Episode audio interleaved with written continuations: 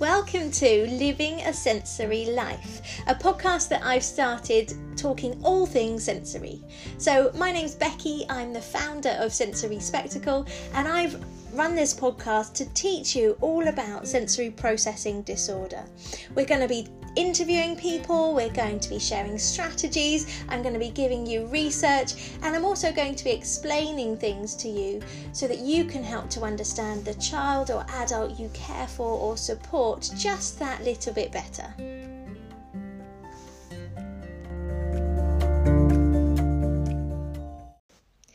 So, when is a fidget a distraction?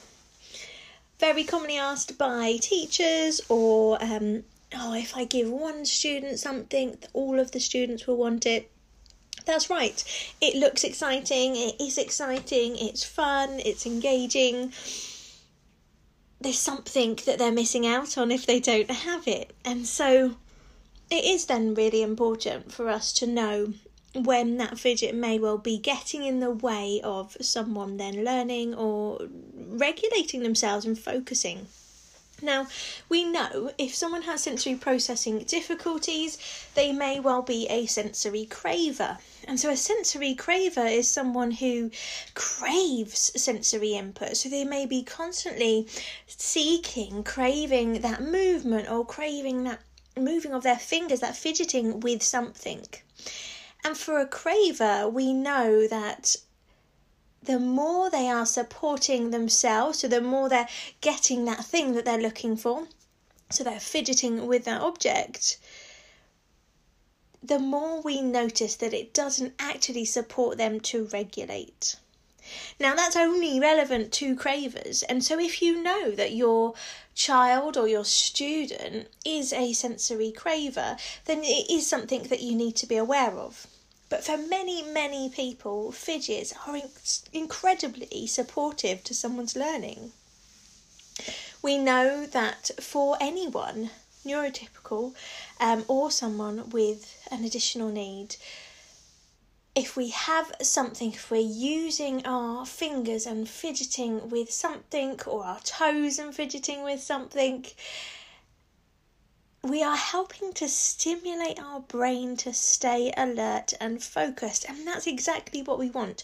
We want our students to stay focused on the activity or task that we've set out for them.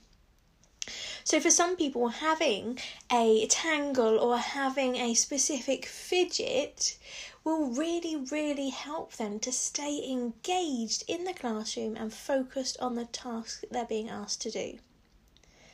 Yes, for some students, it will distract them, but that's where you will notice actually that's not supporting them.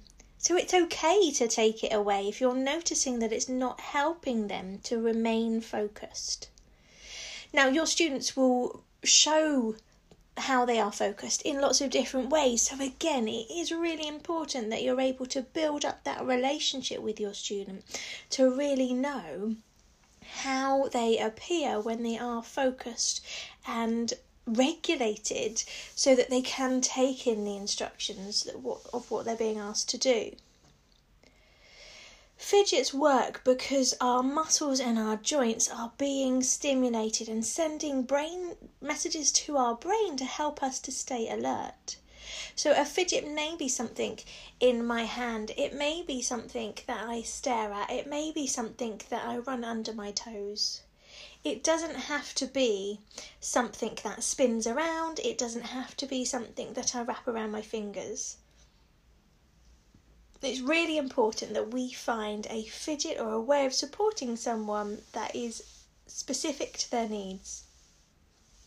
When I was at school, stress balls came out. Now, stress balls, the name revolves around it stress, squeezing something to take out all of that stress. However, that is a fidget, that is something to help us to um, stay regulated. We're removing that stress, we're squeezing it out of our hands by squeezing this ball. And so we know that they're credit incredibly effective. So, fidgets don't work for everyone, and it's really important for us to accept that and acknowledge that.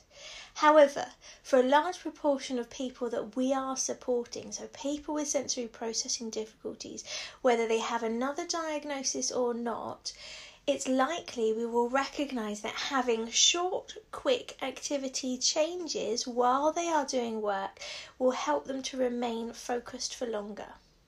So we're keeping our brain alert by changing up those activities.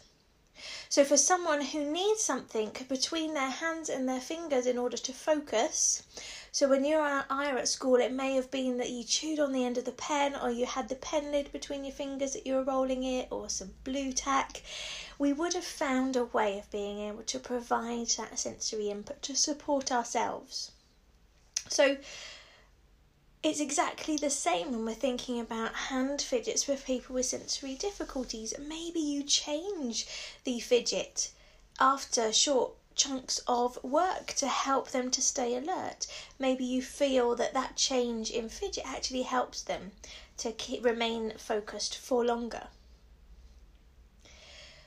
Some people have structure where they have a fidget during um, while instructions are being communicated, so the teacher or lecturer explaining something to them, and then the fidget isn't there while they're actually working. Other people require the fidget while they're concentrating on their work as well, and so it's really important, like I've been saying, that you really do know that person's specific needs, and we don't embellish our perceptions of what their needs are onto them. So, if you, for example, might feel distracted if you had it, it doesn't mean that they are. So, we shouldn't take it away because you feel distracted. We should observe them and make sure that we are supporting that person to the best that we can. So, how do you know when it's not working? You will know if a fidget is effective or not if that person is finding it difficult to focus. So, if they have become distracted with that object, if they aren't able to complete their work or to complete the task that they are doing, if they are up and about and moving because their engagement hasn't been grasped. So it may be that someone's become quite disruptive. It may be that um, someone has become overwhelmed, and that's when a fidget may be not the right thing. And that that might be when we're, we're supporting someone who's a sensory craver. So they engage, they love the fidget to begin with, but then we notice over a period of time, after they've been fidgeting with it, that actually it's really not supporting them to regulate. And so we're noticing that actually there's, there's, dysregulation, there's difficulty in order to be able to focus, and they're so focused on that object or emotionally bound to that object. So we will know quite obviously if that fidget is supportive or not. You will see through their behaviours, you'll see through the things that they're doing, and you'll see through the relationships that they have within the classroom. Has their personality changed? Has the way that they do things changed while they have that fidget with them? You may well have fidgets for certain times of day, so it might be for transitions, it might be for certain work. But otherwise, it's really, really important to remember that fidgets can be highly beneficial. If you're noticing that a fidget isn't supporting someone, like I was saying, if they become distracted or they're becoming overwhelmed from this object, you could try a different type of fidget, a different sensory element to it. It might be that they need something a bit more intense, so maybe something that vibrates or massages. It might be that they need something that has a rougher texture. It might be that they need something that is a certain colour or reflectiveness. There's so many different ways that we can use a fidget to support learning. So try something different, try something new if you feel that a, um, a fidget is supportive for that person. If not, if you're noticing that behaviours are escalating and it's it's very difficult for that person to focus on their work or their task, then remove the fidget and try and add structure back in to the session. So, short, sharp activities, keep them alert through changes in activities, and think about how you can use that concept of a fidget but through physical work rather than through the object. Now, one thing that I do want to say about fidgets is we can't just expect someone to know what to do. So sometimes we have to demonstrate that.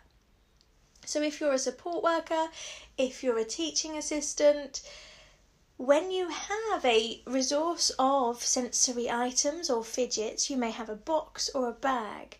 It's not about just putting the box or bag in front of someone and letting them choose, it's about thinking about that person's sensory needs, but it's also about us demonstrating how effective that item can be. So, if you have two of the same things, that's what's really great.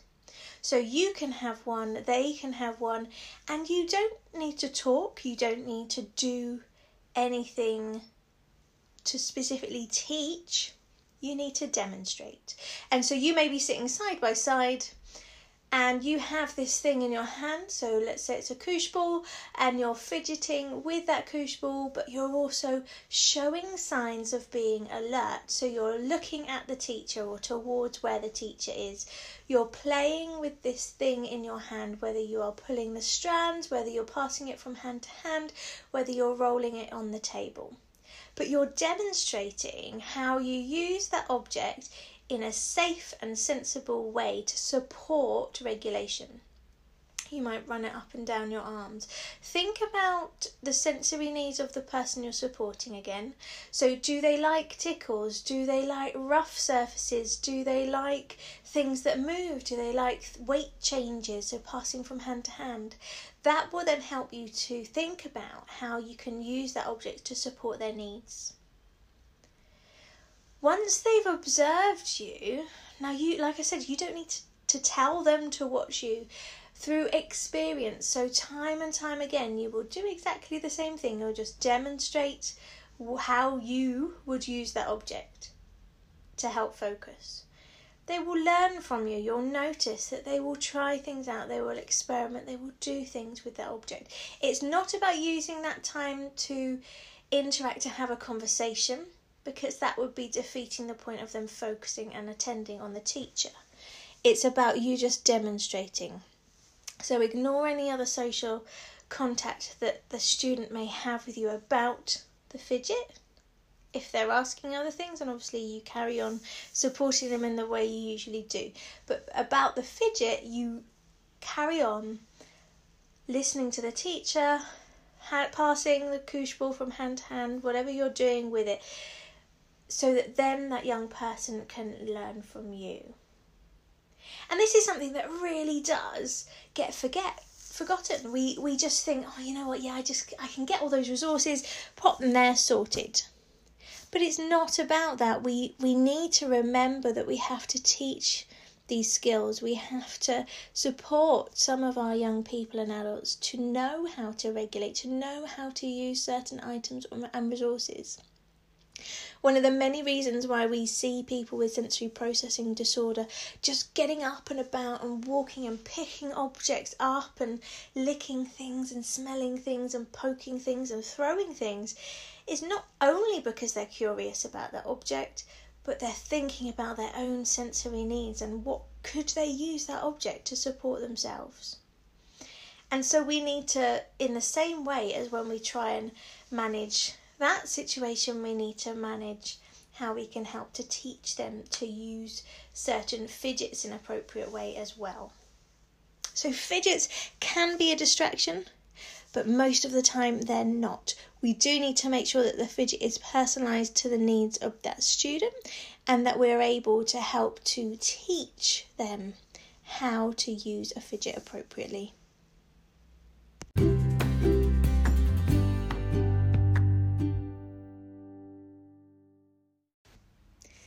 This podcast was brought to you by Sensory Spectacle. You can find out more about our immersive training and workshops on our website sensoryspectacle.co.uk. We educate about and create awareness of sensory processing disorder internationally. We travel the world helping parents and professionals to understand specific characteristics relating to sensory processing needs. On our website, you'll find books, sensory support items, classroom resources, as well as information about our trainings. If you have any questions, please do get in touch. We love to hear from you. But otherwise, thanks for listening.